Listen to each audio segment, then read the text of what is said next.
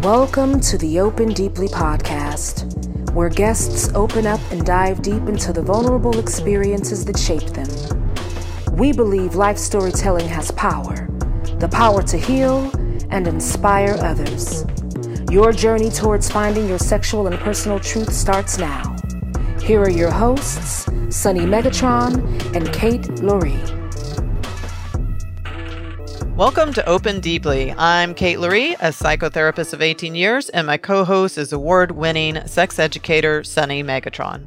Our guest today is Andrew Gurza. Here's a little bit more about Andrew. Andrew Gurza is an award winning disability awareness consultant and the chief disability officer and co founder of Handy, a sex toy company that puts pleasure within reach for disabled people.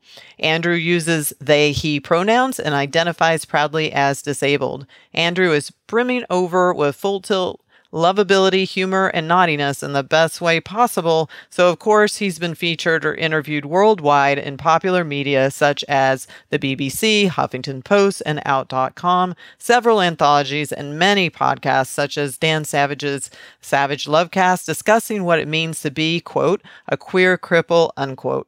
He was the subject of an award winning National Film Board in the Canadian documentary Picture This. He is also the host of Disability After Dark, the podcast shining a bright light on disability stories, which was nominated for a Canadian Podcast Award, a Queerty Award, and was chosen as the honoree at the 2020 Webby Awards. Andrew is also the creator of the viral hashtag Disabled People Are Hot.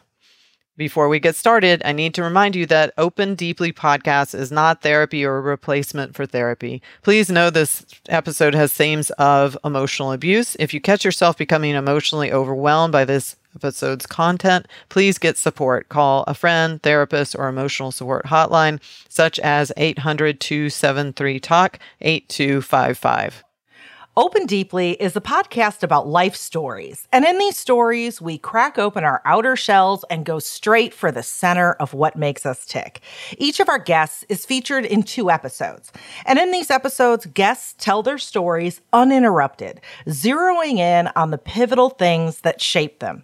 Then we devote time to analyzing those experiences and parsing out how they fit not only into our guest's big picture, but also how they weave into the common threads that connect us all. So, Andrew, before you tell us your story, is there anything you'd like us to know first? My name is Andrew Gurza. I'm a disability awareness consultant. I live with cerebral palsy and I'm a power wheelchair user. Awesome. Uh yeah. Tell us your story, Andrew. This is this first part of the story is a story that helped me understand how disability really felt when I was growing up, I, I lived with my family outside of Toronto. And when I was growing up, they really made an effort to make sure that I was happy, healthy, and comfortable. And we knew that I was a power wheelchair user from the time I was about four.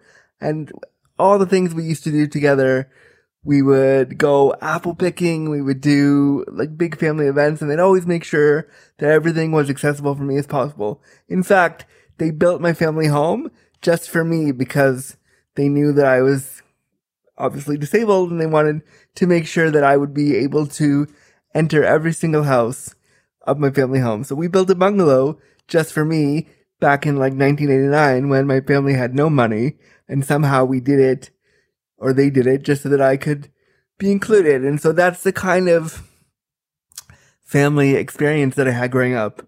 We used to do things all over my small town and all over really the province of Ontario together, going on road trips, going on family vacations, all that stuff. And during that time, well, I knew I was disabled. I was kind of protected from the outside world of disability um, discrimination because of the way my family treated it. They always told me that I could do whatever I wanted to do, whatever was comfortable for me. It was never a problem. They they never shied away from the fact that I had disabilities and never pretended like I didn't, but they never said that my disability would stop me. And so I kind of went in the world very confidently knowing that I was disabled, but not really realizing that I was different.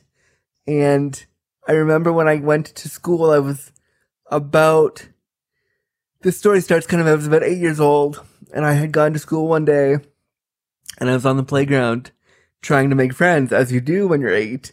And you know, when you're eight, you're kind of like shy. I, I was a really shy, awkward kid out, out in the world because I knew that kids might not understand the fact that I was disabled, but I was also really gregarious and I wanted friendship. So I remember one day a girl in my class said, I, I guess I was being, I, I was probably being a brat. I was probably being, I was probably antagonizing her. I'm not going to pretend like I was some angelic angel. I was probably being a brat somehow. And this little girl said to me, well, I hope that your whole family ends up in wheelchairs just like you, and no one is gonna ever want to spend time with any of you. And that was kind of the first moment where I think I recognized that disability was something people could make fun of and something people could laugh at and something that wasn't considered to be okay. And it's a, it's a memory that I remember quite vividly because she said that to me and I immediately started to cry because I didn't want to think of my family in, in wheelchairs because I knew that that was something that I had to deal with. Even at a young age, I knew that this was something that I would have to deal with. And I didn't want my family to be in wheelchairs because then who would take care of me? And I remember feeling so hurt and I didn't know what to do because I was eight years old and I didn't know how to feel about that. But that moment sticks out so vividly for me because it was really the first time that someone had truly, truly with like true intention, um, they had truly discriminated against me. And that was, that was a hard pill to swallow at eight years old. And after that, Do you remember how that felt in your body?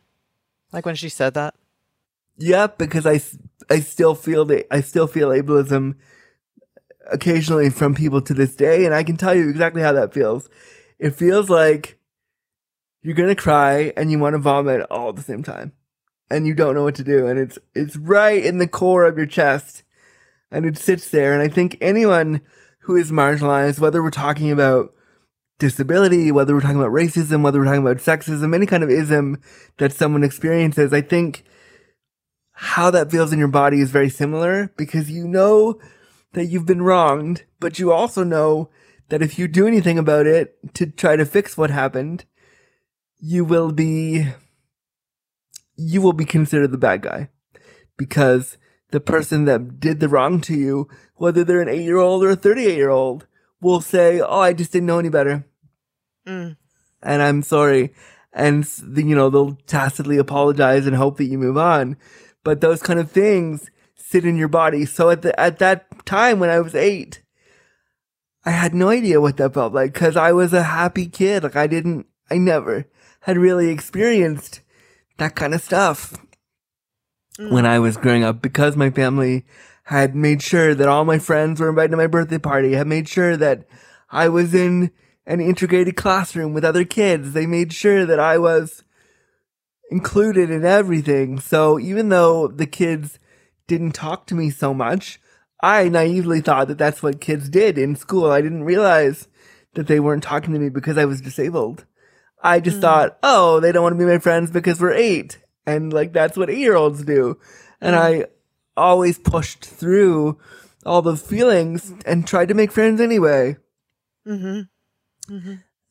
Um, and so that experience, like I can remember exactly what she looked like. I can remember her name and I won't say it here, but I remember exactly who she is. And I don't wish her any ill will. We were eight. It was like, just, she's just a kid, but it just shows you how, how deeply those things can affect you. Mm-hmm. And I, I remember it clear as day. And that incident kind of started me recognizing what ableism felt like. Again, I didn't have words for what ableism was. And if anybody's listening, ableism is basically the discrimination against people with disabilities in favor of able bodied people. But that was the first moment where that really became a reality for me and something that I could feel in my body. And so now when I'm when I'm discriminated against in that way, I know what that feels like without even I don't even have to blink because I it's I it's something that is interwoven in my in my self. If you could go back in time and talk to little Andrew in that moment, what would you tell him? I would say stop antagonizing her first. you little shit of a child. Cuz I mean, I don't like like let me be clear. I was in no way an innocent little kid. I used my disability to get away with so much shit that was not okay and not very nice. And I used the I'm a cute, precocious little disabled when I actually I'll switch I'll switch very briefly. When I was two, my mom took me to a to a physiotherapist to a physiotherapist, an occupational therapist, t- to check out my joints and my moving. And they had her in a room and me in the playroom doing something. And this would have been 1986. So they had me in this room with my mom, with my mom in the other room with a doctor watching. And the doctor said, "You see your son out there?" She goes, "Oh yeah, he's great." And I only know this because she's told me this story a bunch of times. And she said, "The doctor said to me, watch out for your kid. He will manipulate the shit out of you." what? And you know what? She wasn't wrong. I still will use manipulation to in in a in a obviously consentful and kind way now. I'll use manipulation and, and a little bit of my disability story to, to get what I need. So, but the doctor knew it too that I was a manipulative little shit. so I don't pretend to, to think that I was this innocent cherubic child that was a, like, was like just sat there and, and this, this mean able-bodied girl came up and said a thing to me. No way was that what occurred here.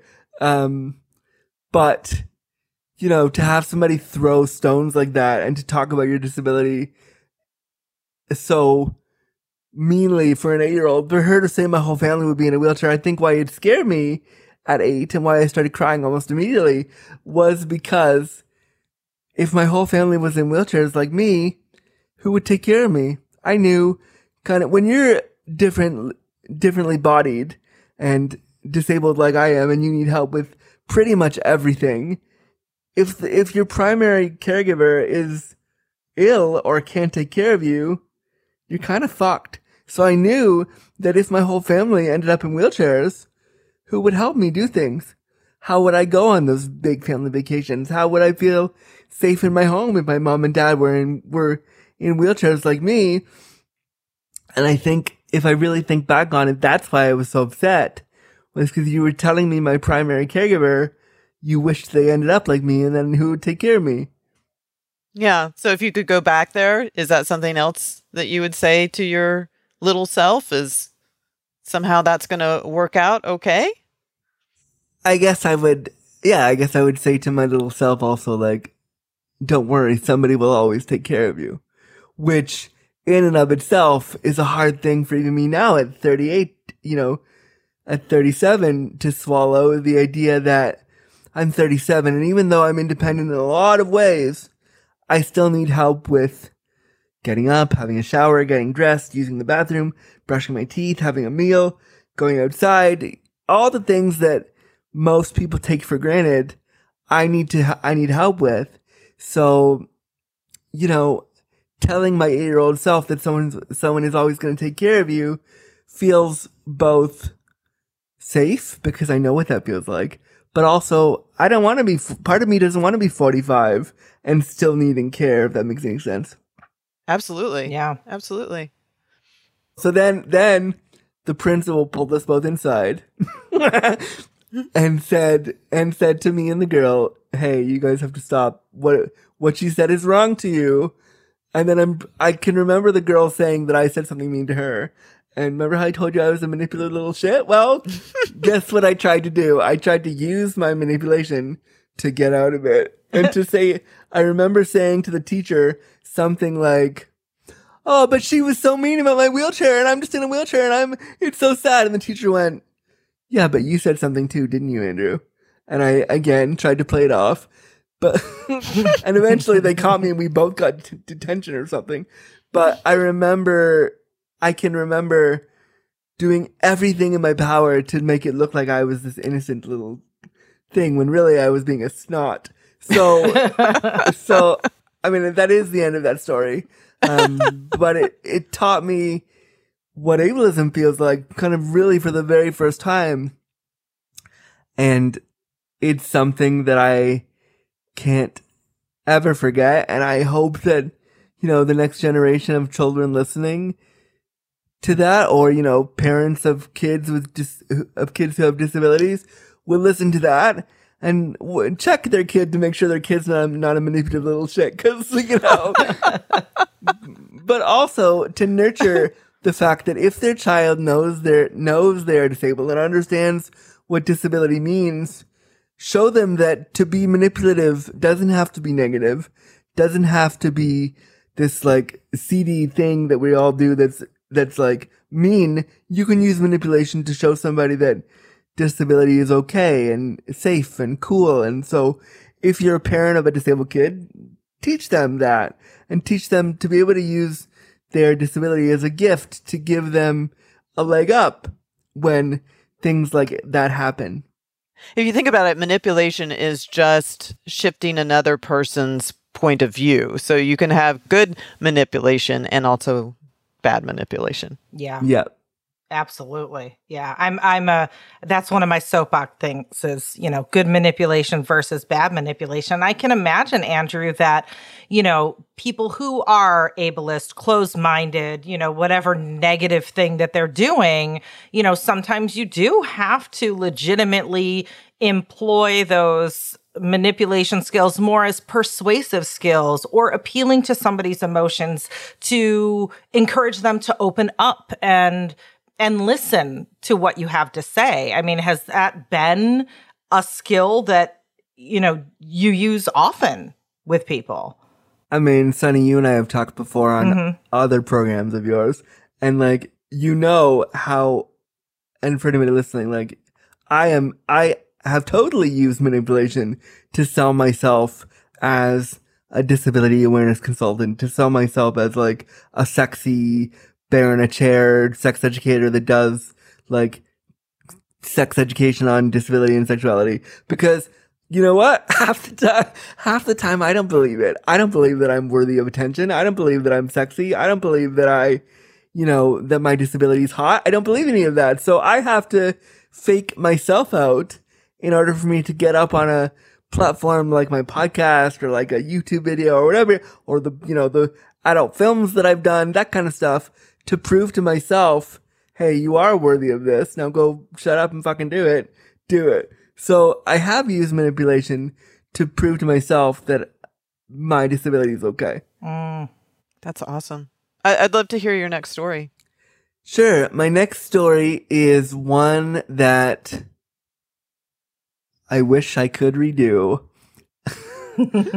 when I was 19, I had moved away to college and I was definitely a big queer at that point, but I had not had the chance to explore my queerness ever. So I was going to classes and I was in this big university and it was first year university on, and I was, I was six hours away from home. I'd never left home. I'd never left the nest of that family that I had just told you about. Never once. And so the whole idea of going six hours east from my family by myself was exciting in a way that I, that I, that I haven't had since and terrifying because the only person that had ever taken care of me up until that point really and truly was my mom with the occasional caregiver coming in here and there to give my mom some respite. So I didn't know what it was like to be alone. And I was the most naive, innocent 19 year old you've ever met in your life. Never had sex, never kissed a person, never, like, didn't drink, didn't go to parties. Well, I didn't go to parties because I couldn't go to parties because none of them were accessible. But I didn't do any of the like, quote unquote, like typical teenage stuff. Didn't get in trouble, was very studious, like, did, got, you know, for me, I got B pluses in school. I was very, like, I took my academics very seriously because I wanted people to think that I was smart. So the idea of being away from home and having no one tell me no was like, what are you even saying? You mean I can stay up till 3 a.m. and nobody will stop me? sure, like this is great. so it was like very new to me because the school that I went to was called Carleton University and it's in Ottawa, Canada, so six hours east of Toronto. And it's this, this really well-known Canadian school. And the reason that I went there was because they had attendant care, so personal care attendants attached to the residents. So if you had good marks, and I had marks that were just not great, but they were good enough to get me into this program, you would have caregivers in residence. So they would take care of you, like, like kids who were your peers, people your age, would learn how to do your bathroom care, learn how to do your care, and they would take care of you while you went to school and while you did classes and while you did all that stuff. So that's why I got to go there was because, and that's why I wanted to go there was because it was the only one in Canada at that point, the only school in Canada at that point back in 2003 that had a program like this. So the, when I got in, I was so excited to go there because I knew I would have new care, new care. I knew I would have new experiences. And again, I didn't have a lot of friends in high school. I didn't have a lot of friends in my kind of growing up years. So I was excited to be somewhere new and to make new friends. So at this point, it was like the second or third week of the first semester. You know, you're making friends, you're doing all the things, you're being wildly inappropriate. And like, you know, unfortunately for, for me, it was frosh week, which meant that everybody wanted to drink. I didn't drink, had, I had one beer on my 19th birthday, which in Canada is like the legal age to drink. So my mom took me to the, the beer store and like got me a can of beer and, and forced me to show the person my ID. But that was the only time that I had had a drink. Really, I don't, I don't, I just didn't like it because it made me feel, um, you know, woozy, and I just didn't like booze. So I was like, okay, I'm not gonna do that. But I was so I had studied law in my first year, and I studied law my my whole way through. Um, but in the second and third week, I had had my roommate. He was also another disabled guy, and he knew I was queer. And he kind of jokingly called me faggot when we hung out. Nice guy, sweet guy. He was trying to like become my friend and show me that he, it's like that he meant nothing by it. And I now would be like, yo, don't call me that. But at that time I wanted I wanted friends. So I was like, cool, it's fine. It's great. Um and so I would go to school, I would go to classes in the morning, and then at night I'd go home. And one day I was like, wait, I'm I live by myself. I can now look for dick. the, the, dream of me sucking cock has finally, it'll finally happen.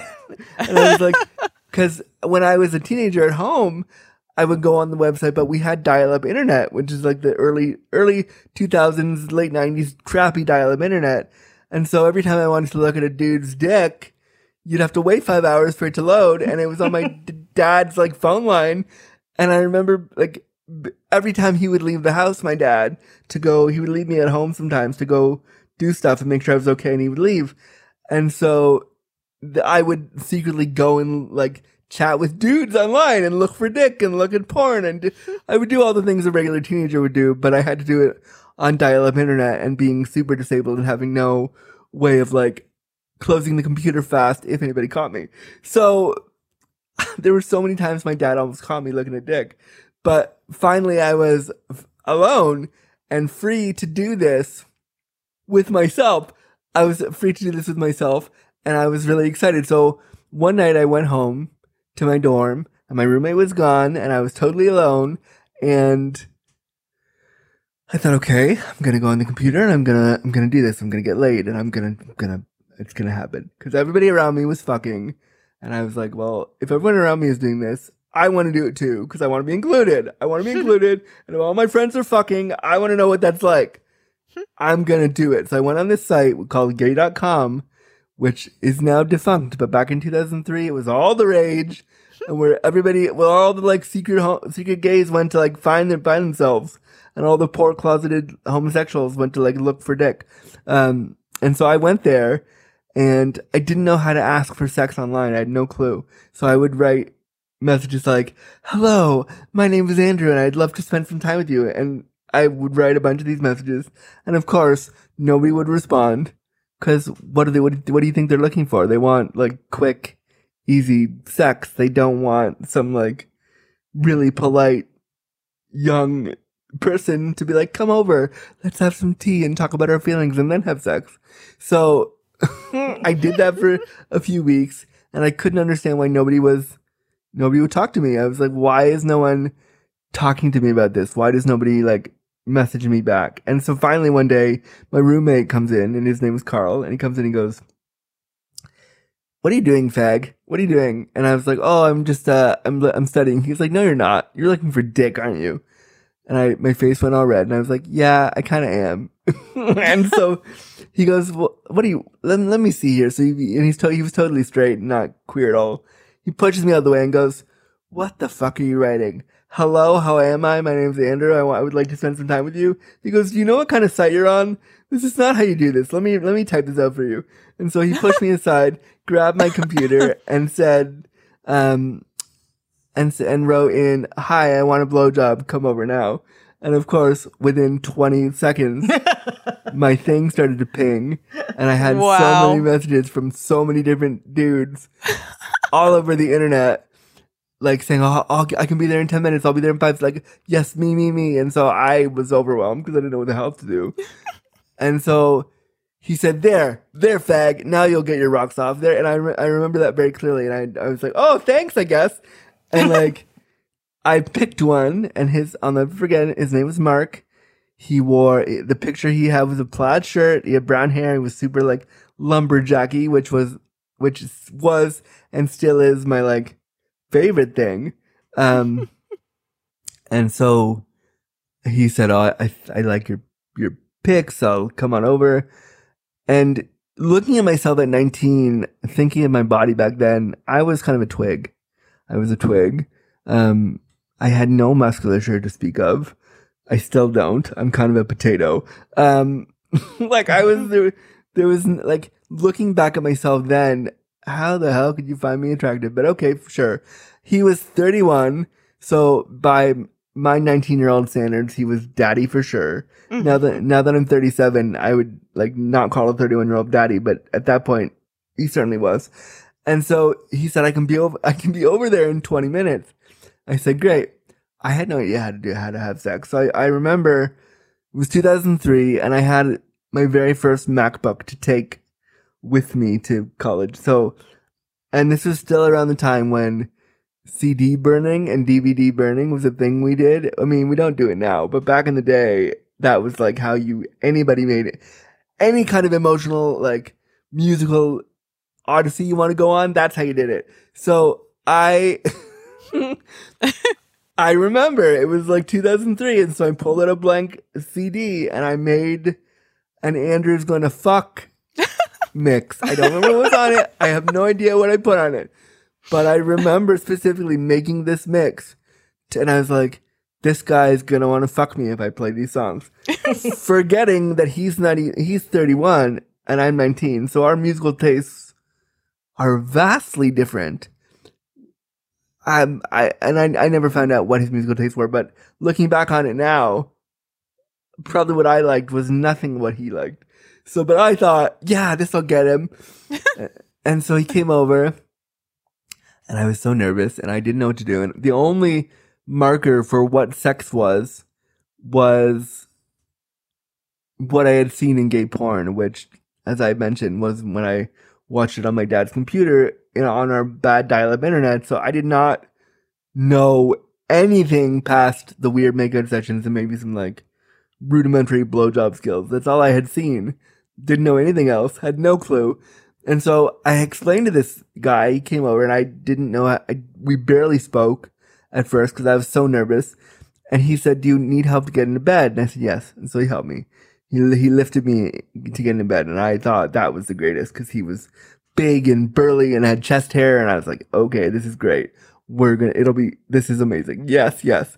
And so when he put me on the bed after, and I he put me on the bed, and we went to start kissing, and I of course kissed him like I was eating his face off because that's all I had seen in porn was him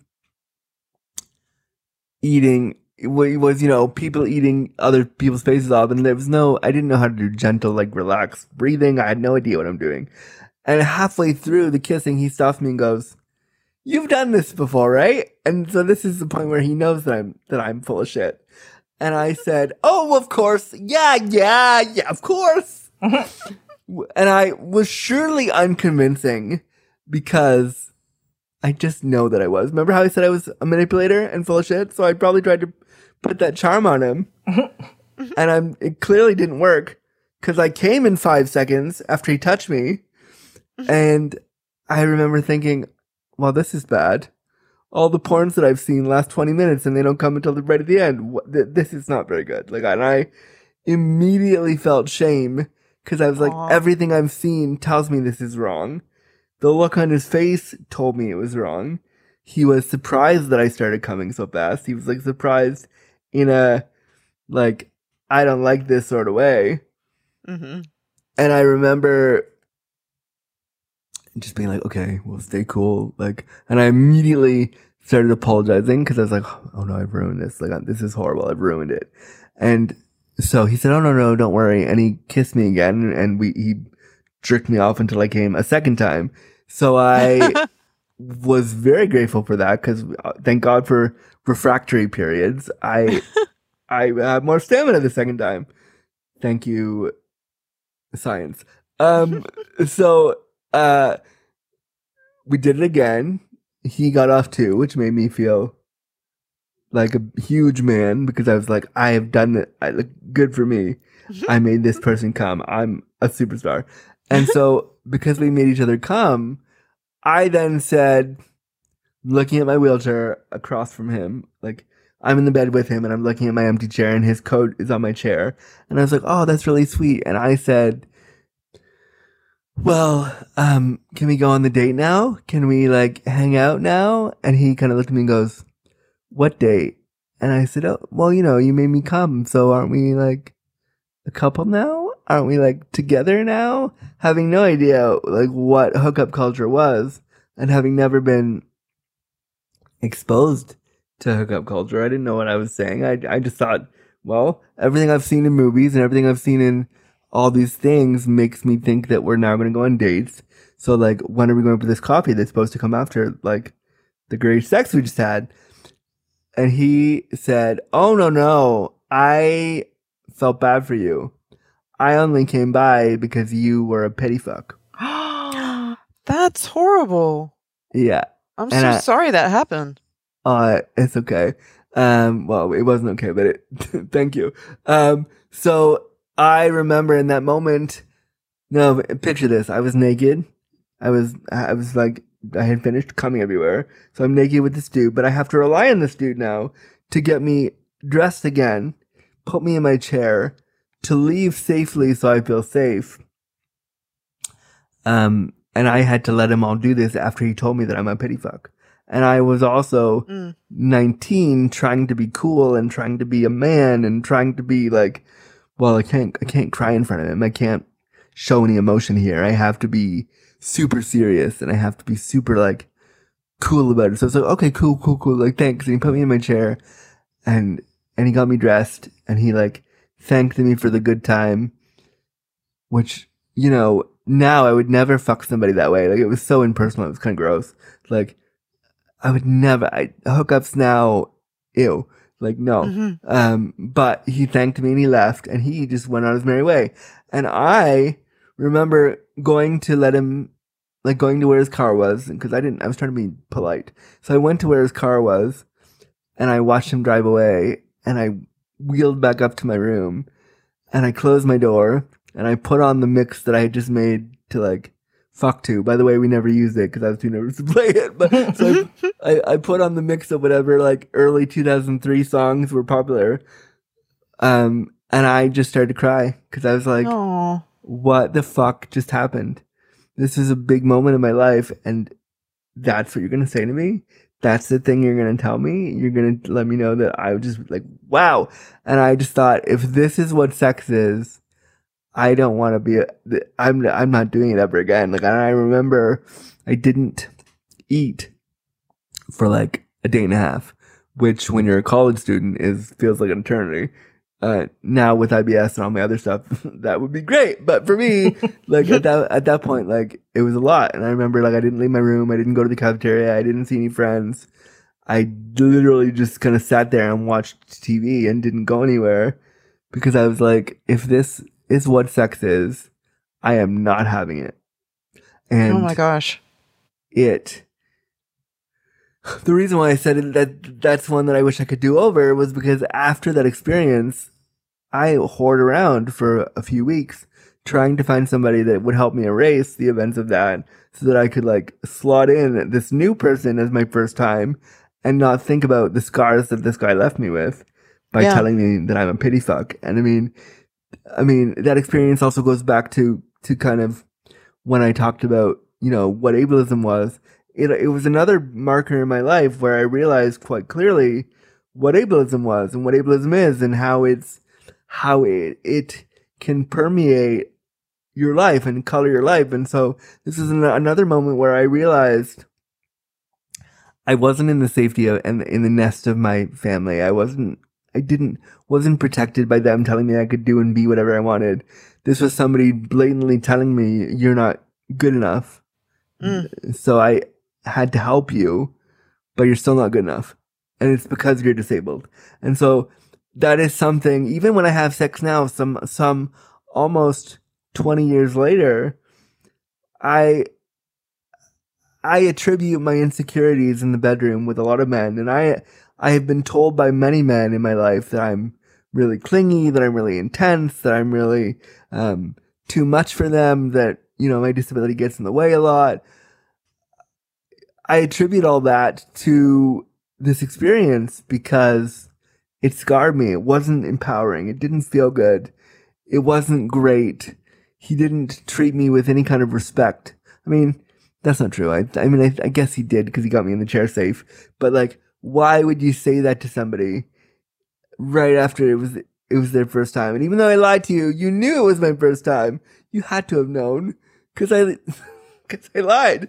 But I mean, it that story makes me think about like if I could do it over, I would still do it over. I would I would want to go on a date with the guy. I'd want to go to like a movie. I'd want to get to know him. And actually, ironically enough, and I like I don't know if the person that I'm about to speak about will listen to this, but the other day I went on my my second date with a person in a wheelchair ever in my life, and it was so different than that experience, and we ended up making out afterwards. But it was different because he understood what it was like to be a wheelchair user, and I didn't have to explain all these things to him. And he like we, you know, we've already talked about well, what if we get intimate together? How will we do this? And so if I could do it over, I would do it over with an with a disabled person. I would do it with a Oh. disabled guy who understands the nuances of being disabled in a wheelchair. Yeah. And for people listening to this, what do, what would you want them to take away from from this story? from that story specifically, I'd want if you're a non if you're a non disabled person listening, and it's your first encounter with a disabled person, whatever you're thinking about, whatever you're you want to say that you think might hurt them, even if it's just a question, be very very careful how you word that. If you're going to say anything to them at all this first time, be very careful how you word that. And if you're going to have sex with a disabled person or you want to have sex with a disabled person, talk to them beforehand. Be like, yo, I have some questions. Can we work? Can we talk about this? Can we like break down? I have some questions and I have some things that I want to chat about. But even in that, be careful how you word it because it's going to, they'll remember it for the rest of their lives. What somebody said to them, especially sexual ableism is one that we don't often talk about Mm-mm. and we don't often discuss. And when you're in such a vulnerable state, not only as a disabled person are you vulnerable, but whenever we have sexual relations with anybody, whether we're disabled or not, we're vulnerable. So remember that in those moments, your ableism can hurt even more because they're trying to show you parts of their body. They're trying to show you how their stuff works. And you're saying stuff like, oh, you were just a pity fuck. Like, so When you're the most vulnerable. yeah. So I would caution any non disabled people who want to sleep with a disabled person, first of all, awesome. And as long as there's consent and love, great. But think very carefully how you word your questions about disability. And I'll, I'll, I'll preface that by saying having questions about someone's disability is, is natural. It's normal. I think it's fine, but it's how you deliver that and how you, like, don't make a joke. Don't make it like a funny thing. Don't make it like, um, you know, oh, I just wanted to know better. So, so like, why the fuck are you disabled? Like, don't do that. But just say to them, hey, I really want to get to know you and I want to spend time with you and I have questions about how do we do this appropriately. Um, yeah. And I wish that that guy would have just shut his mouth because he then he would have left me, even if we never went on that date, he would have left me with an experience that it wasn't good. And I'm sure it was the worst layover because I was 19 and I came in five seconds. I'm sure I was horrible, but like, you know, he would have left me with a good memory. And now all I can think about is when he said, you were just a pity fuck. Yeah. Yeah. And it sounds like you still have some healing to do around that. Oh yeah, without question. Like I, I, you know, I haven't had sex in almost two years because of the pandemic. Um, and I'm shooting a, a sexy movie next week and I'm terrified, not because I don't know what to do and not because I don't, like, not because I won't kind of fall back into it, but, but because of like, what if this person that I'm filming this movie with sees how disabled I am and gets freaked out and doesn't want to see me anymore?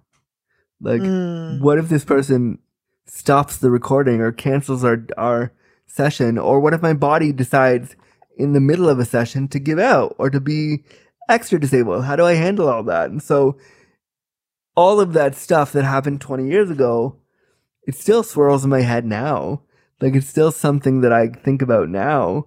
Um, and I think about how to, how do I navigate that while also, you know, being, trying to be a sexual being myself. How do I navigate my own fears around my disability while also being like, I want you to, I want to make out with you right now. And also, I also want to be hot on camera and I also want to look, you know, worthy for you. Like, how do I do all that? But also let you know that I, inside, I'm a swirling mess of fear. How do I do that?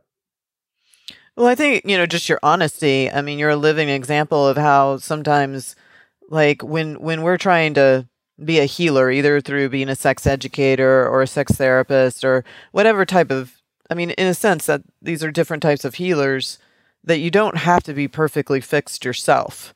That a lot of times the traumas you've experienced, um, you can get some kind of meaning from it, and maybe we're still healing from that particular trauma, but then we can help other people. And I know that you've really tried to do that with your activism.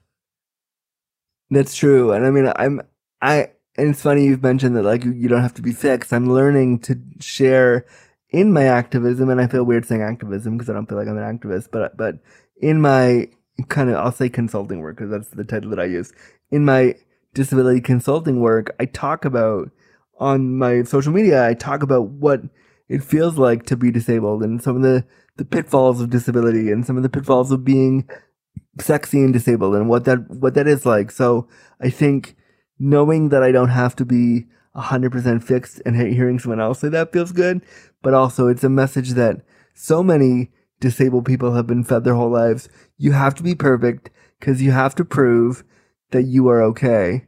And if you don't prove that, they're going to see how broken you actually are. So you have to rise above all of that and be the best and the and work the hardest and be the strongest and all that stuff. And learning to be to be broken and like I like how, you know, the the title of your the kind of intro of your show is like we get to like go crack through and look at all the stuff. I love sitting in the cracks of disability and being like, this is imperfect. My experience of disability is imperfect. My experience of life because of disability is imperfect. Let's talk about that together. Absolutely. Well, I, I I think we can fit in one more story. Sure. Another story is this story is one that reminded me how cool it is to be disabled. When last year, when I was 36, my podcast, Disability After Dark, was nominated for a Queerty, like one of the 50th gayest best podcasts of 2020. It was no, it was nominated for this big award. And I had, I was like, that's cool. And, and my name was on the same list as people like Elton John and Dan Levy. And like, then there's my name, which Wow. felt super weird, but also really cool. And then they sent an email to me like 10 days before the award show, and they said, There's an award show in Los Angeles. Do you want to go? And I was like, Of course I want to go. So, knowing that I needed care, I called my mom, who is my biggest supporter and will like champion me way too hard, even when I don't want her to. I love her to bits and she's great. But so I called my mom and said, Oh my God, mom, look, I'm on the same list as Elton John and Dan Levy. And I've been asked to go to LA for this award show. And so I said, Do we go? And she said, Of course we what do you, of course we do. Like let me know what the dates and I'll be there. And so she immediately like she co-opted herself as my caregiver, which is great. And I said, Sure, let's go. So the the organizing body wouldn't give me any money to fly there because of course not. But I emailed them and I explained I have disabilities. My costs are gonna be are gonna be astronomically more than the average person hopping flight. And this was just before the pandemic, before the whole world knew, like before we were locked down for two years. This is just before all that. So my mom said, Well, let's do a GoFundMe and we'll raise the money and we'll go. And I was like, Okay. So I raised about four grand and I was like, Cool, cool. That's enough for a flight. That's enough for like, you know, that's enough. Let's go. So then amazing. it was really, really cool. So then we got it. We literally got it. I, I had spoken the night before at Boston at Tufts University. I had flown with a friend to Boston to do that gig. And then literally 24 hours later, I was in Toronto for like three hours. And then I was on another plane to LA with my mom the next morning. Wow. I was Wow. ex- exhausted, so exhausted. And of course, flying when you have a wheelchair is a whole can of worms. And so you have to, you have to be really, you have to plan everything out to the letter. And so my friend, Ryan O'Connell, who works on that TV show special and who does some really cool stuff, um, helped me get a hotel in Hollywood. He got helped me get a hotel at the Hollywood Roosevelt, which was like shishi and cool and really awesome. And I had never been to Hollywood or LA really like this.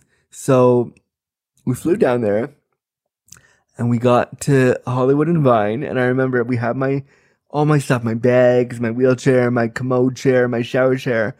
And we couldn't get a cab from where we got dropped off to the hotel. So my mom and I thought we would walk the strip. You have never seen a funnier pair of humans. My mom carrying all of our luggage plus my shower chair rolling over like the Hollywood Walk of Fame. It was one of the funniest moments of my life. But again, it reminded me that I was disabled. And so we get to our hotel and we realize the hotel is not accessible.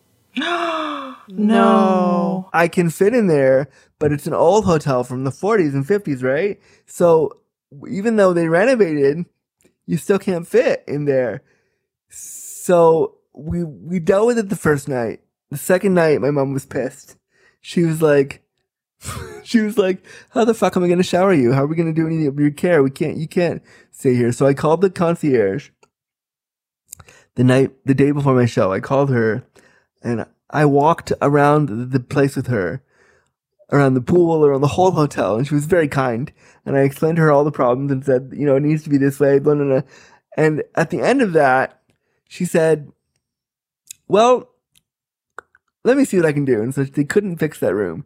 But they said, for the last night you're here, the penthouse where Clark Gable and all the celebrities go is open for the last night that you're here.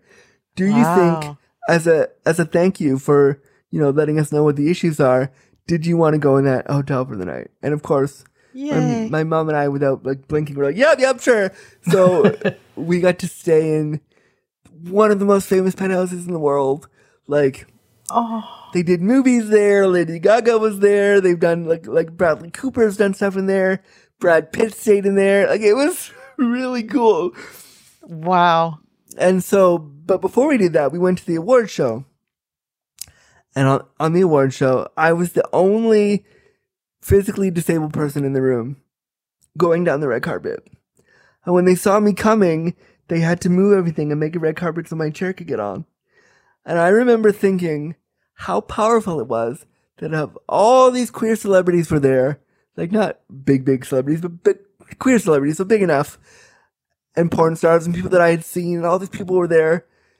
And I was the only one in a power wheelchair on the red carpet. And I just thought, that's fucking cool. Like, That is fucking that's cool. so cool. And it, it was, I didn't win. And they, I knew I didn't win because they didn't put, they didn't, they didn't put a ramp up where I could, could win the award. And I knew that the minute I walked in. I was like, oh, I guess I lost. But, Hmm. you know, no, being there reminded me how powerful it is for me to do what I do and how much power there is in being the only wheelchair using person in the room. Like, and instead of looking at that as a negative, being like, oh, where are the other people like me? I took, I took to that as like, this is a really important thing you're doing. Enjoy it because you're the, you can change the world for the next generation and they can see you do that and you can, you can say there's room for all the rest of, of my of people too. Mhm. That that chokes me up a little bit. That's Yeah. amazing. That's so powerful. Wow. I I like you know kind of uh, the journey you've taken us on. You've taken you took us through a couple of really hard stories, but then this last story is so em- empowering and it sounds like you've I would imagine a lot of the um strength you have because you obviously have been hurt a lot, but you have a lot of strength. I mean, a lot of it comes from within you, but you also, it sounds like, had really amazing parents. Mhm. Yeah, I really do. My bio dad is not someone that I see a lot. He's not in my life. But my stepdad, George, has been in my life since I was one and a half. So, and my mom also has been, obviously, she's been there from day one. but, you know, they together said, we're gonna, we're gonna help you. Like, so now when I go do big talks, when I go to like New York or when I go to LA or when I go to big places, the first person I call for care is my mom. And say, "What are you doing? You want to get want to get paid to come wipe my ass for a day or two? Like, come come with me, and we'll go together, and we'll do stuff like that." There's also like, we also like, in June of 2019 we went to New York for another award that the podcast was nominated for, and we got to bump into people like John Cameron Mitchell and like Frankie Grande was there, and like Oh you know, wow. bigish celebrities and some some queer celebrities too were there and i was again the only wheelchair using person in the room Yeah, that's amazing. That's Mhm. amazing. You know, and, and just with you so readily, I mean, you're just such, such an honest, transparent person, you know, and just the humor you bring to everything is so lovely. And, and just, you know, openly talking about your sexual experiences. I think a lot of able bodied people just never hear about that, Yeah. you know? And it just, I think just hearing your stories opens people's minds um, to, you know, where they're like, wow, this is the first time in my life I've heard this ever. and i think you know i think that's such a an important thing i think whenever you get the chance to learn about disability where in whatever part of your journey you're on if somebody tells you a story and it makes you think about something differently that's great and i hope that these three stories the the thread of those stories i think is ableism but i think um that these stories can inspire somebody to think about things differently and, and confront times in their lives when they've been super ableist and need to do some work. But I hope they also made you smile and laugh a little bit. Absolutely. Mission accomplished. Yes. Absolutely. Yes. Yay! Andrew, thank you so much for this. I I always love hearing your stories and hearing you talk and I'm really thankful that we're not done, that you're coming back for our next episode and we're going to hear more of your stories and explore more of what we learned today further. So listeners, I invite you to come and join us too when we once again dare to open deeply. Thank you for listening. Find us online at opendeeplypodcast.com and on social media at Kate Loree or at Sunny Megatron. Check back bi weekly for new episodes, and until next time, remember Your authentic truth is only found when you dare to open deeply.